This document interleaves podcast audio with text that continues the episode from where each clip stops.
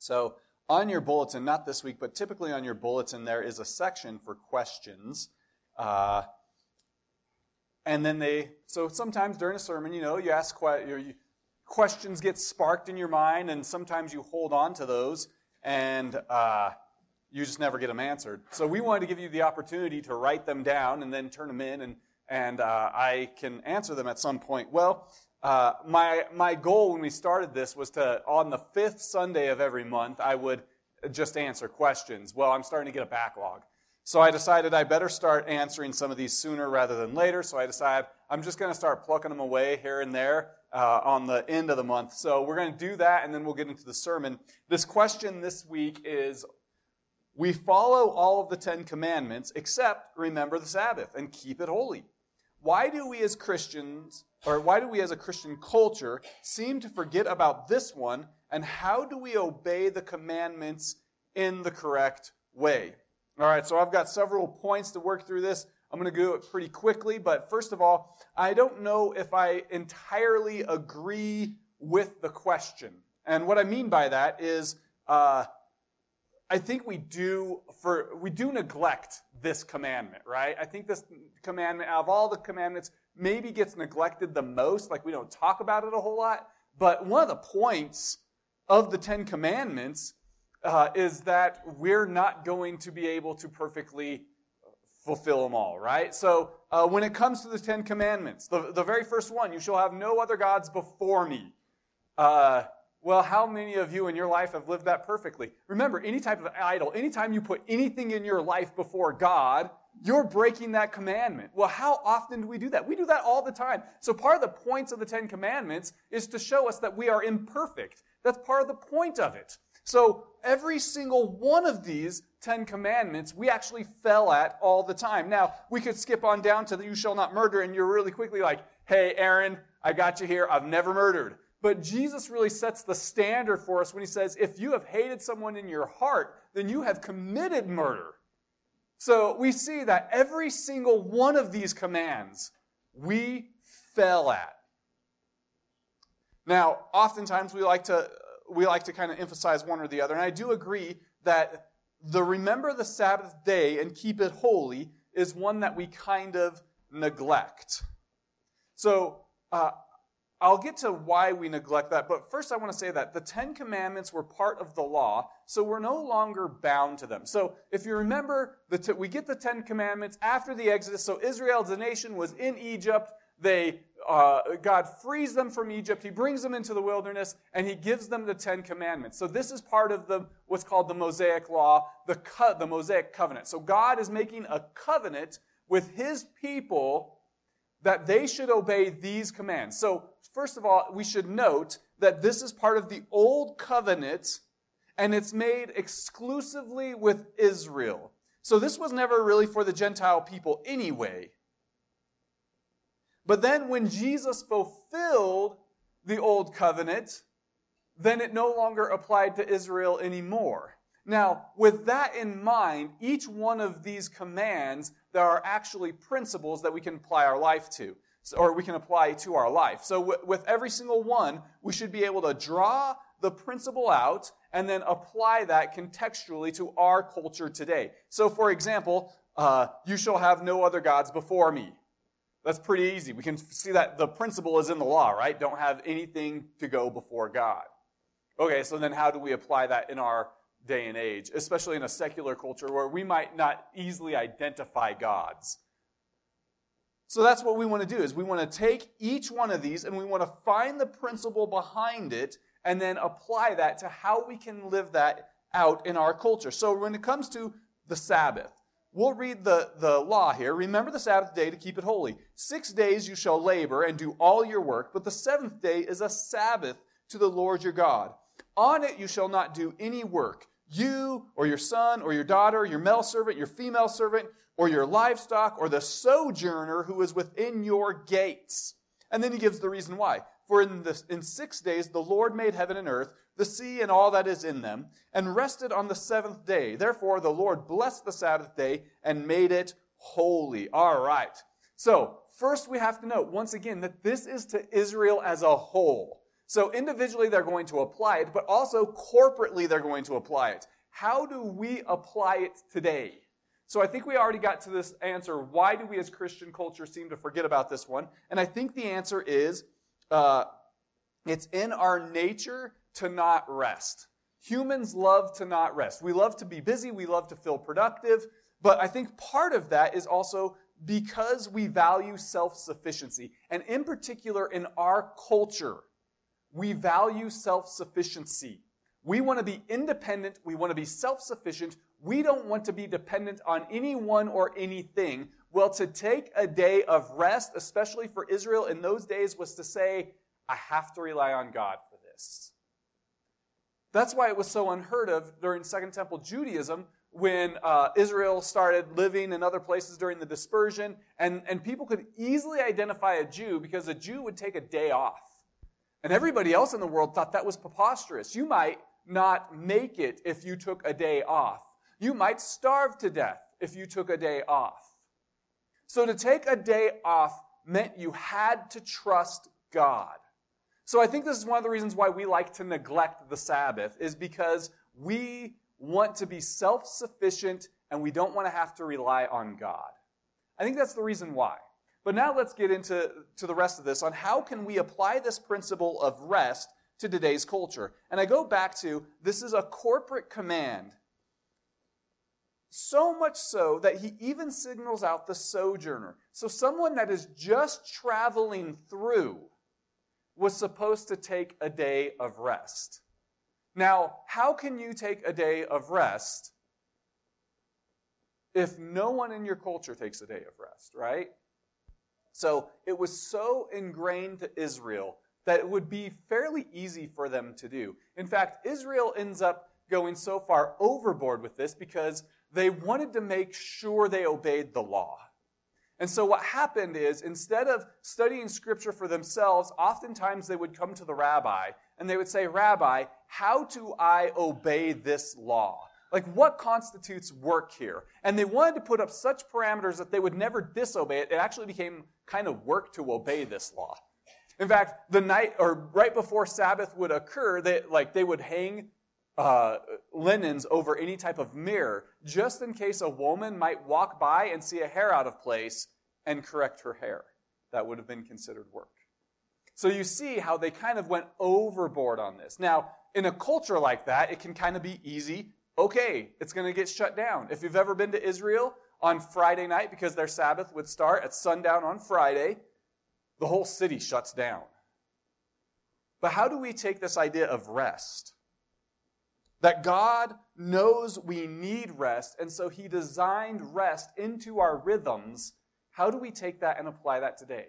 Because some of you, your jobs will never let you take Saturday off. I think we, it means we have to be intentional about rest.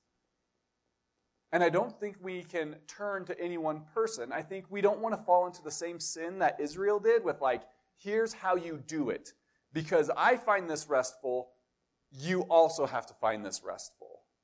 So we have to be intentional and we have to figure out what refreshes me. How has God designed me that I can be refreshed as well? So I think that's kind of the answer. Number one is why do we as Christian culture seem to forget about this one? Is because uh, we want to be self sufficient. We don't want to rely on God. But number two is how can we actually live this out in a correct way? And that is we find the principle that God created us to rest. And then we are intentional with how we find rest and applying it to our own lives. Now, that doesn't necessarily mean that we have to rest on Saturday. That was for Israel, that was a corporate thing. We're not bound by that law, so we don't have to take Saturday off, which is a relief for some of you that have to work. That's your career, is working on Saturday. But that means that you have to be intentional at some point throughout the week to take a day off. Now, what does that mean to take a day off? It's going to be different for everyone. For some people, taking a hike in the woods is going to be restful, especially for some of you that work at a computer all day or maybe your job is to just sit and read a book all day. You might find it refreshing to go for a walk. But for some of you who have intense labor all day, you might find it more refreshing to sit around and read a book all day. So I think the point is you have to take the principle that God created us to have rest. And then you have to find your cultural context and be intentional with how you can find rest in that week. So that's my answer. If you want clarifying uh, answers, go ahead and fill out a paper and put it in the box, and maybe I can clarify that more for you.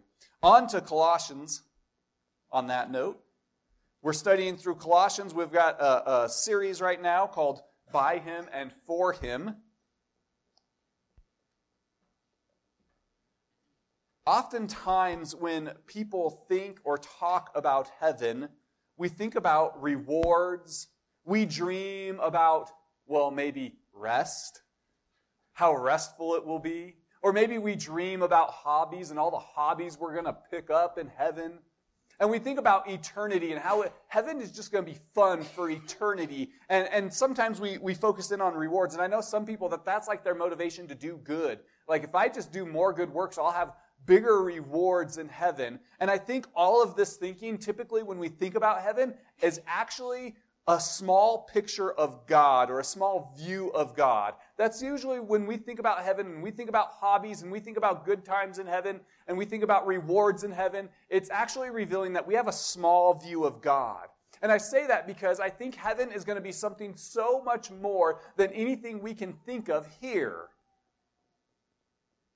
In fact, in Revelation, we see that those who do earn crowns, those who, who do really great works here on earth, so much so that they earn crowns in heaven, what do they do when they see God? They take off their crown and they toss them at his feet. Because they realize that God is so much more. Uh, everything you've ever dreamed about, all the fulfillment that you could ever have in life is found in God. So, really, when it comes to eternity, we're going to be able to enjoy God for eternity. And we will be able to explore who He is for eternity. And what's so amazing about this is He is so infinite and we are so finite that the more we get to explore Him, the more we'll discover that we don't understand about Him. And we'll only desire to explore Him more. And we will never get bored of Him. Because God is so much bigger than we can possibly imagine today. And that's what we're going to cover in Colossians 1 15 through 23 as we continue this study for him and by him. He is the image of the invisible God, the firstborn over of all creation. For by him all things were created, in heaven and on earth, visible and invisible, whether thrones or dominions or rulers or authorities. All things were created through him and for him. And he is before all things, and in him all things hold together. And he is the head of the body, the church. He is the beginning, the firstborn from the dead, that in everything he might be preeminent. For in him all the fullness of God was pleased to dwell, and through him to reconcile to himself all things, whether on earth or in heaven, making peace by the blood of his cross. And you, who once were alienated and hostile in mind, doing evil deeds, he is now reconciled in his body of flesh by his death, in order to present you holy and blameless and above reproach before him. If indeed you continue in faith, stable and steadfast, not shifting from the hope of the gospel that you heard, which has been proclaimed in all creation under heaven, and of which I, Paul, became a minister. So he starts off with he. Now, this he actually brings us back to verse 13, he has delivered us from the domain of darkness. That he right there is uh, actually a reference to God the Father, because we're going to give thanks to the Father who has qualified us. He has delivered us from the domain of darkness and transferred us to the kingdom of his beloved Son. So the Father who has qualified us has transferred us to the kingdom of his beloved Son. Verse 15, the He is a reference back to the Son. So this is a description of who Jesus Christ is. And it's a big description. It is this preeminence that we need to discover. So in him, and if we remember, the Colossae, the church in Colossae was struggling with a heresy that was Christ is not enough. There needs to be more. They thought that that's great if you came to know Christ, if you put your faith and trust in Christ, that's awesome. Now, if you want to be really holy, if you want to be really righteous, you better start making your life uncomfortable. Give up worldly pleasures. You got to do so many more works to be truly righteous. And so they thought that you had to earn your righteousness. So Paul is writing this letter to this church to remind them that Christ is enough and Christ has completed it all. You are full and you are complete in Christ. There's no amount of extra work that you need to do. So he is the image of the invisible God. So now we get into this description of who the Son is. And he is the image. This lets us know that Jesus is the visible form of God. In the triune Godhead, that is, there is one God, but three persons together as one God. Does that make any sense? I know sometimes people really try to like make an academic argument here and they try to figure out this triune Godhead. But I go back to I don't think we can fully recon- reconcile the triune Godhead. So if that makes sense to you, let me know. Maybe you can describe it better. But I don't think we can. My limited, finite mind just can't fully re- reconcile the idea of three persons but one God. It's a bit of a mystery and something that I believe because that is what the Bible reveals to us. That is what God has revealed about himself that there are three persons that are co equal as one God. So that in this triune God, the Father is invisible, and Jesus is the image Jesus is God, the visible part of Him. So when God created us, He created us in His image. We are image bearers of God. Each one of us bear His image. Jesus isn't just an image bearer, He is the exact image. So though we bear a resemblance to God, Jesus is the exact representation of God. He is God. If you've seen Jesus, you've seen God. So, all the way back in the Gospels, one of Jesus' followers, Philip, asked Jesus, he says, Jesus, can, can you show us the Father? And Jesus is like, Philip, I can't believe this. How long have you been walking with me? Don't you yet understand that if you have seen me, you have seen the Father as well? So he's not just an image bearer of the Father, he is the Father. But yet he is also three persons. Isn't that crazy? It's something that our finite minds can't quite comprehend. So he is the image of the invisible God, the firstborn over all creation. So, the firstborn of all creation, firstborn is not that he was the first to be created. Some people key in on this verse and they think, oh, see, Jesus was created. That's not what it, this means. Firstborn was actually a reference to rank or status in those days. So, he's not saying that Jesus was created, he's saying that Jesus is first in rank. He is first in status over all creation. So not only is he the invisible, or sorry, not only is he the visible person of the Godhead, but he also has the rank of being over or being number one of all creation. And then he, he gives us the reason why. In verse 15, or 16, he says, For. So that's the reason. So he is the visible God, and he is the position of rank over everyone. For by him all things were created in heaven and on earth, visible and invisible, whether thrones or dominions or rulers or authorities, all things were created through him and for him. So he has first in rank because all things were created by him. So this word by is a preposition meaning uh, by or among or by means of. So it is the idea that all things came into being, all things were created by means of Christ. Without Christ, nothing would exist. He is the agent of creation. This also helps us understand that it is not just Christ in his human form that is the image of God, but even before the world was made, He was the image, the visible person of God. And by means of that visible person of the Godhead, all things were created. All things in heaven and earth, visible or invisible. These are words that are all encompassing terms. All things, even things we have yet to discover, all things were created by him. There's not one thing that came about without him. So this used to kind of confuse my kids. They would ask, So Jesus invented cars? No, humans did that. So Jesus invented Legos? Uh, no, humans did that. The point here is that Jesus made all the material in the world. So humans can only make out of things that already exist. God made everything exist out of nothing. God doesn't need any material to work with.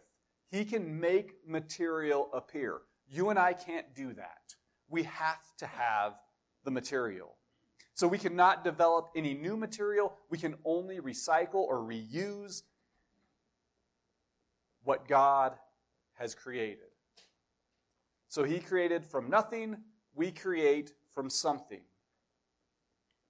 And not only did he create everything that was visible or invisible, he also created thrones, dominions, rulers, and authorities. So God created authority so that there would not be chaos in this world. So these authorities, these authority structures were created by God. God created authority structure, and He did it so that there wouldn't be chaos. The problem is man has twisted what God created for good for our own self interest. So instead of being servants to help people and creation flourish, people began to grab authority for their own self interest. But that's not how God designed authority. He designed it so that, it, that we could live in a structure that would help all of creation to thrive. So if you're a person in authority, God designed authority figures to be those who serve, not those who rule over. So we get this idea that Jesus is the creating agent of all things. The rest of 16 emphasizes this idea. And we'll see that, it, that everything was created by, or by him, all things were created, but also all things were created through him and for him. So we see three different prepositions here by, through, and for. This through means on account of. All things came into being on account of Jesus. So he is the agent of creation, and also he is, uh, all things came on account of him. There's not one thing that exists without Jesus. If it exists, it is because Jesus exists. This means that there is not one single thing that can exist outside of Jesus. But not only were things made on account of him, but they were made for him or on behalf of him. So all things were created by him, and all things were created for him. You were created for him. You exist for Jesus for his pleasure. All things were created to glorify and honor Jesus, including you. Because he is the creator of all things and all things exist because of him, in the end, all things will bring honor to him. Even things that are living in rebellion to him now will one day bring honor to him. So he planned creation, he created, and he will be glorified and honored through his creation. Verse 17, and he is before all things, and in him all things hold together. So he is before all things, just like verse 15, this is a rank or a status. So this is his status or ranking is before all things. Jesus is the first. He is preeminent. And Paul once again gives us this status to introduce another accomplishment of Jesus that he holds all things together. There is not one thing that can exist outside of Jesus. All things exist inside of him. He holds them all together. From the smallest molecular level to the greatest universal level. If for some reason Jesus ceased to exist, everything would cease to exist. When I was in high school, I knew uh, a girl. She was an acquaintance of mine, and she was a Satanist. And I used to always be like, Don't you know? Like, it's very clear that Satan loses.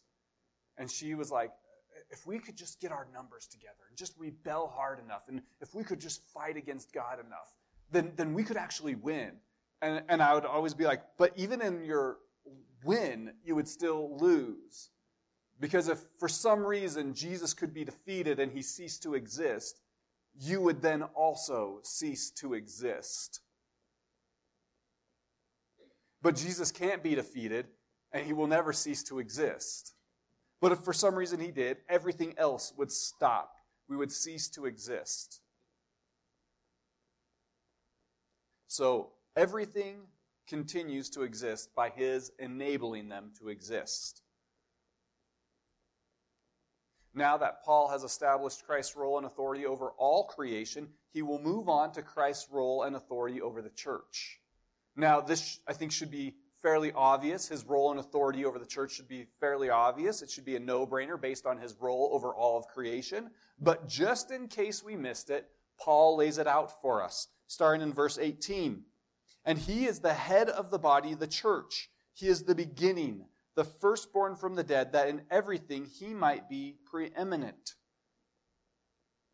So he is the head of the body, the church. So there are throughout the New Testament, we learn of two different types of churches or two different ways the word church is used. One is a local church, that is a local group of believers or believers in, in a certain locality who have made a commitment to one another. That is a local church. But then there is also the universal church. The universal church includes all believers from all times, everywhere. So it's everyone who has ever put their faith and trust in Christ is part of the universal church.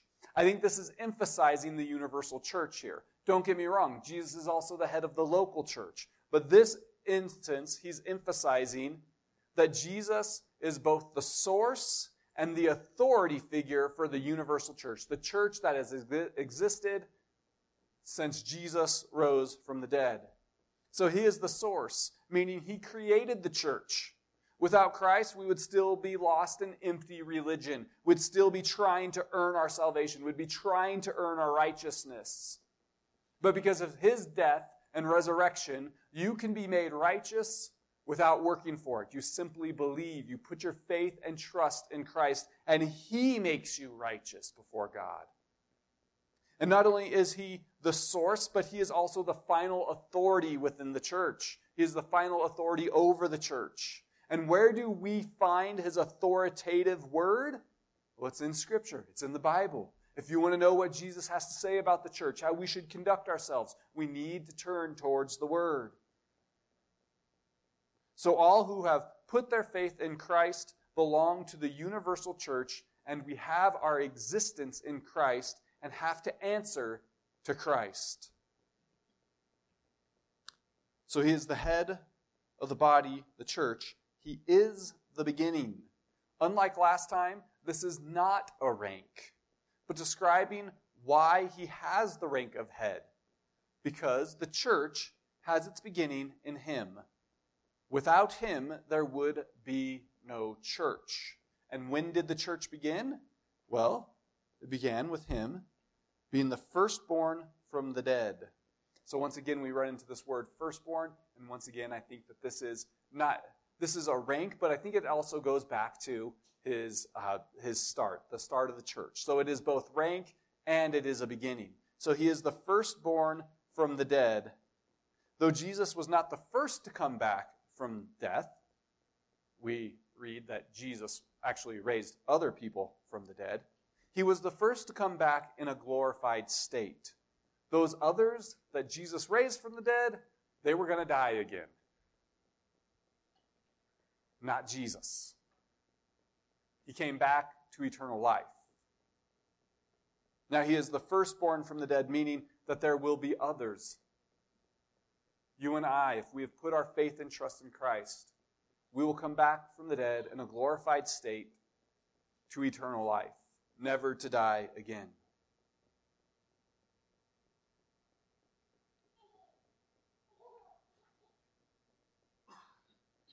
So he continues that in everything he might be preeminent. So notice that this is not just preeminence over the church. He has that, he is preeminent. He is first in rank or status. But this actually references that he is preeminent in everything. He has the highest rank or status in everything. And part of the reason why he's done that is because he is the creator of all, but also because in his obedience to the Father, he came and lived a perfect life and died on the cross, paying the price for your sin and my sin, and then he rose again. And that also gives him preeminence. So he's not just preeminence because he's the creator, he's also preeminent because he is the firstborn from the dead. And then verse 19 gives us the reason why he has this preeminence. For in him all the fullness of God was pleased to dwell. So, the fullness of God, this emphasizes that Jesus is fully God. All of the deity of God, all the power and all the glory of, of the Godhead, the totality of God is in Christ. Some have this idea that Jesus is like lesser than the Father, or that, you know, there's some kind of ranking system within the triune Godhead. And I don't think that is correct. If we began to rank the three persons of the Godhead, that ranking system actually goes against God. We cannot divide them up so easily. They are one, they are co equals. There is not one person of the Godhead that is better than the other. I know that is confusing but our finite minds cannot fully understand an infinite God. If, for some reason, we can fully understand an infinite God, then we have a small God. And so I go back to for eternity, we will get the pleasure of exploring who He is. And we will never tire of exploring who He is and we will never reach the end of who he is. It reminds me of C.S. Lewis in The Last Battle, uh, uh, the Chronicles of Narnia, The Last Battle. They, they get to reach the, what C.S. Lewis is uh, in that world would be the equivalent of heaven. And they keep going further into this place, into this world. And the more they go in, the more real it gets and the more enjoyable it is. But they also realize that the more they go in, the more they can go further in. And so the, the line is further up, further in. And he keeps going further up and further in because the more they go in, the more they realize that what was behind them wasn't as real or as pleasurable as what's in front of them. And that's what we get to do with God for the rest of eternity. Is we'll be able to explore this eternal creature that our finite minds cannot fully understand. And the more we think we understand, the more we'll realize that he's actually deeper and more complex than we really understand. It's kind of mind blowing. So it pleases the Father, the Son, and the Spirit that the totality of the Godhead, all of his power and authority, all of his rank and status, would dwell in Jesus. And to praise one is to praise the other two.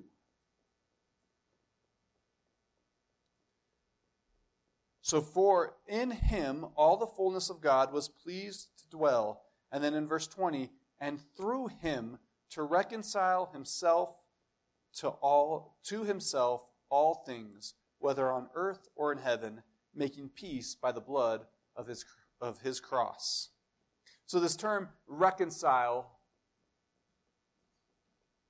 means to make new. So, just as being creator of all things gave Jesus his preeminence, so also being the reconciler of all things gives Jesus his preeminence. To make all things new. So, this idea of making something new, to reconcile something, as you take something worn out, you take something old and broken, and you make it so that no one could see anything but a new creation. They, they would think that a car, well, let me step back. When I think of this, I think of people who restore cars. I have a cousin that does this. He, he restores cars, and what his whole goal is to make it so it looks like it just came off of the assembly line. And, and when he does his job right, when he does his job properly and correctly, you couldn't tell the difference of the car he has restored and the car that comes right off the assembly line. There is no difference between the two. That's what this term reconciling means. That he will make all things into this new creation. That, that you, when you look at it, you can't even tell what the difference is. It takes skill and it takes time and patience when we are doing it. And you make something that is old and broken and tattered and used. You make it, you restore it back to the very thing that it once was. So Jesus is reconciling or making all thing or making new all things to himself. Now, so we keyed in on a verse before which kind of has some heresy in it that uh, Jesus was created, and we, we, we discarded that idea that firstborn means that that is the status or rank, not that Jesus was created. And now we get into another place that some other people like to key in on, and they say, hey, he's making all things, he's reconciling all things. And so they would say that Jesus is going, there will be no hell, there will be no one going to hell, because Jesus is going to reconcile or make all things new again. And I don't think that's exactly what's going on here. The scripture is very clear that there will be a hell and that people who do not come to know Christ in this life are destined for eternity there. So, what does this mean that Jesus is reconciling all things to himself? Well, I think first we have to understand that that means that all things are broken. All things are broken. We live in a broken world. It doesn't take long for us to realize that. That in this world there is pain, there is suffering, there is rebellion against God. It is a world that has rebelled against God and is therefore broken. So, based on this context, that all things were made by him and for him, and for this reason all things are under submission to him. He is first in rank over all things. The thing that is broken is a relationship with him because we no longer wanted to be under submission to him. So, what is broken? Our submission to him. And that has broken our relationship with Him. So I think what is being reconciled is that all of creation will be in submission to His authority. All creation will once again see that He has all authority over heaven and earth.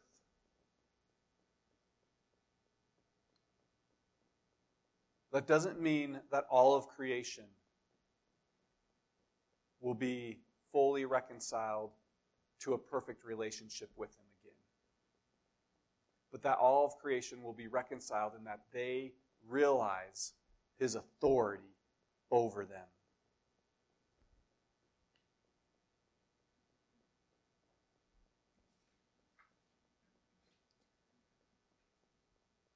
So, this means that we can have a perfect relationship with Him once again by trusting His work on the cross.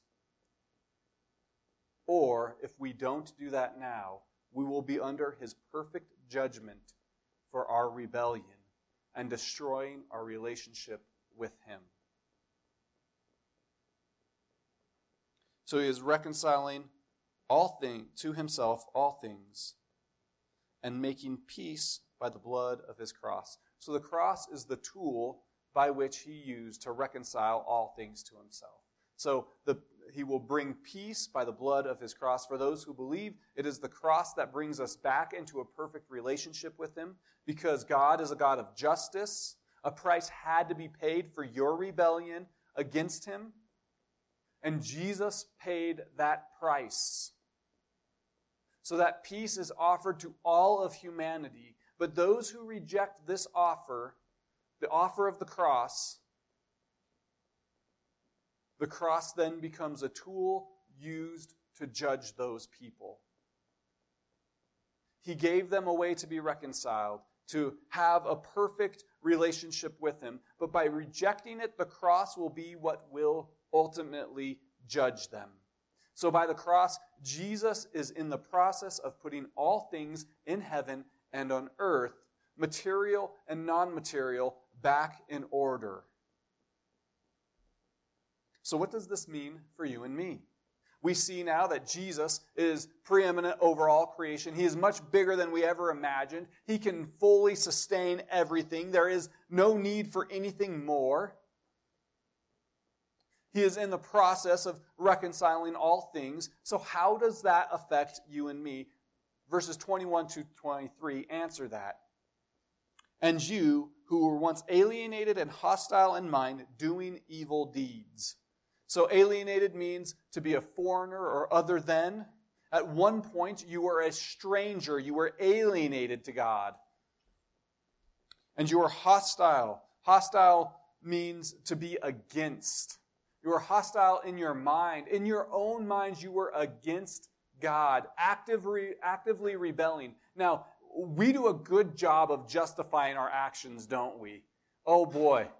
I can always look at someone else who is much more rebellious than me and justify how I am not rebellious. I can always say, man, their sin is horrible and it stinks. And my sin's just so small, and, and is it really that bad? But this is very clear that every single one of us has been hostile. We've been against God in some form or another. In your own way, at some point in your life, you have told God, forget you, I want to be the God of this area in my life. I don't want to submit it to you, I want to be in control. Maybe it was a small thing like lying to your brother or sister. Maybe it's something you haven't even confessed yet. Maybe it's something you haven't even realized. But every single one of us, at some point, has been against God in our mind. And the result is that we do evil deeds. That's the result of being a stranger and being hostile is that we commit evil deeds. Now, this doesn't just mean murder or adultery, but anything that does not meet God's holy standard. It could mean not taking a Sabbath rest. How many of us, at some point in our life, knew we needed to take a rest? We felt the conviction that we needed to rest. And yet, because of our own self sufficiency, decided not to rest. Well, Jesus laid it out very clear. He said, Even if you lust, you've committed adultery. Even if you have hated someone, you have committed murder. So you're driving down the road, somebody cuts you off, you have a quick flash of anger, you want that person dead, God's holy standard, you've just committed murder. You have failed because of your alienation and hostility towards God. So that's who we were. But 22 lays out who we are. So you who once were, notice the past tense there, he has now reconciled in his body of flesh by his death in order to present you holy and blameless and above reproach before him.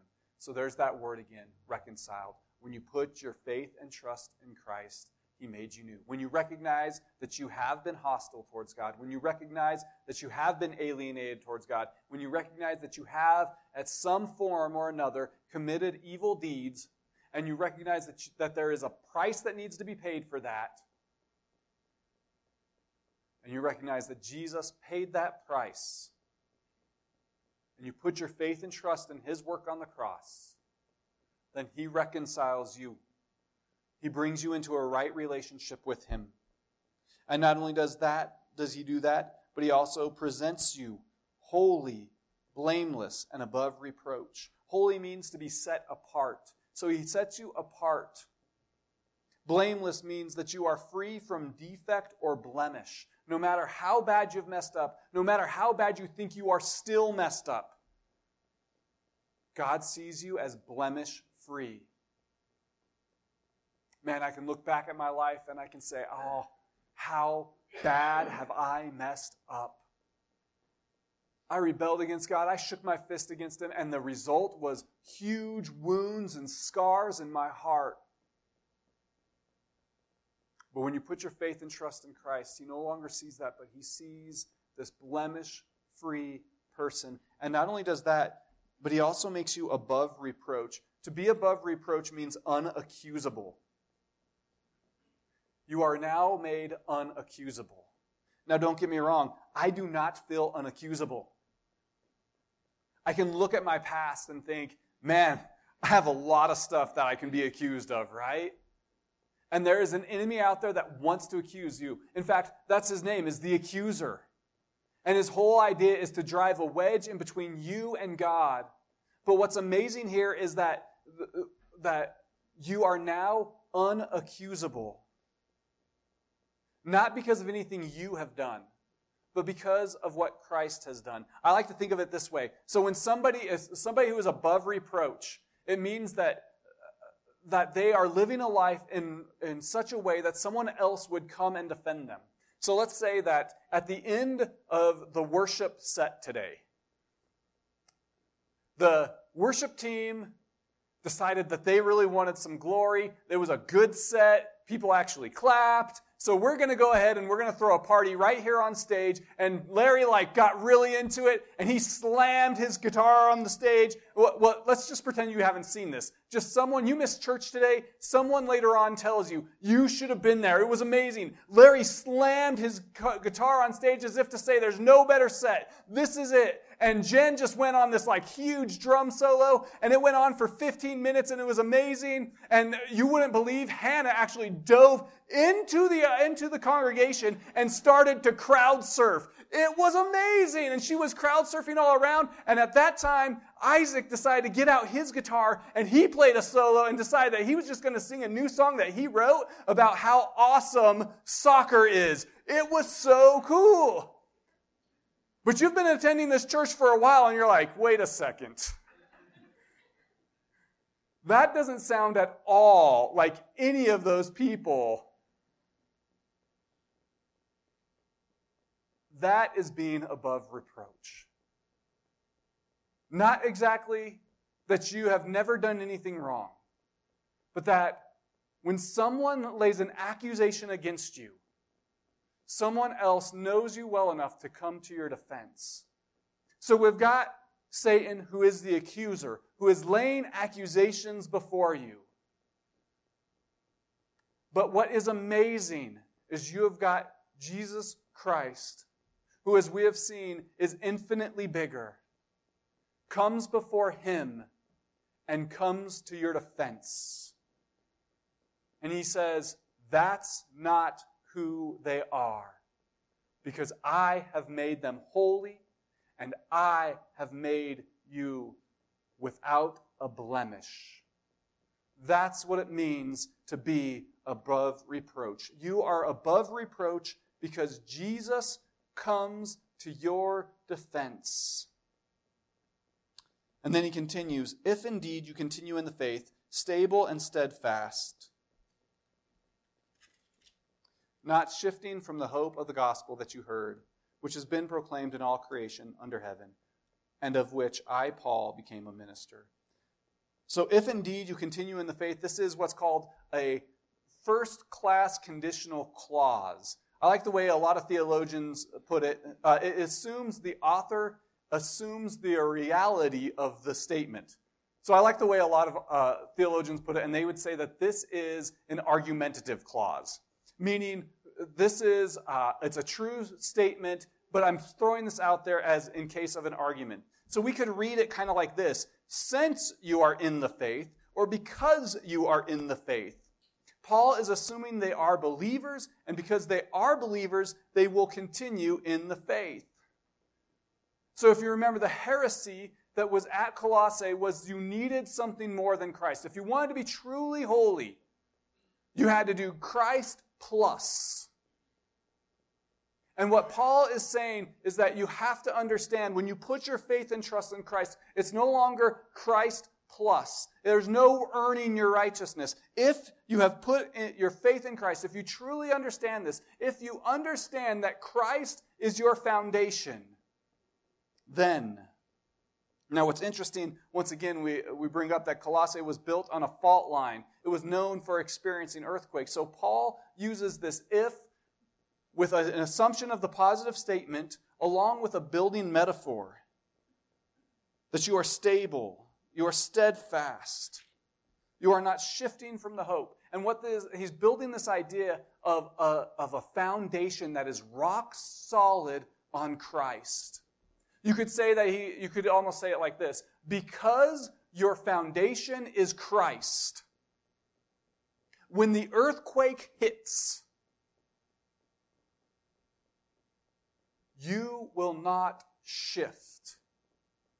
Because your foundation is Christ, when all of those difficult circumstances come, when those hardships come,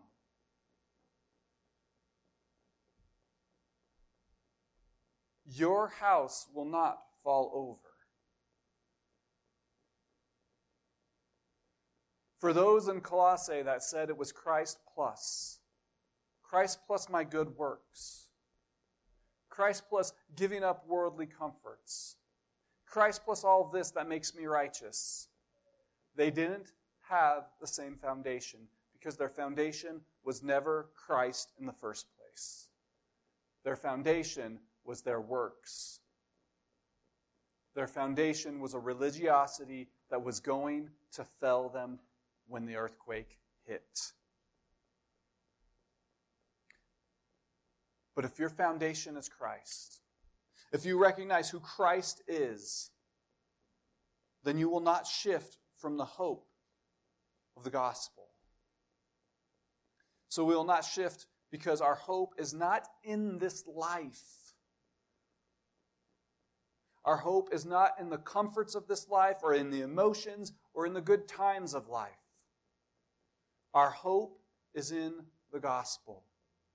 The good news that Paul just laid out that Jesus is the creator of all things. All things were created by him and for him. He sustains all things. He has reconciled all things through the cross. And because you have believed, there shouldn't be no amount of earth shaking catastrophe that can take your hope. It's no longer in this earth, but it's recognizing that one day you will also have the opportunity to go further up and further in. And the more you get to know Christ, the more you'll want to continue going further up and further in. Dear Lord, we thank you so much. We recognize that you have the highest rank, the highest status, not just to show off, but because you created all. And not only did you create us, but even in our rebellion, you began the process of reconciliation.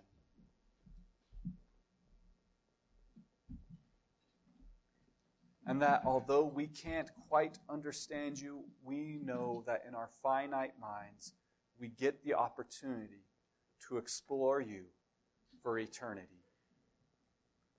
And we pray that right now you would help us to have that unshakable faith because you are the foundation.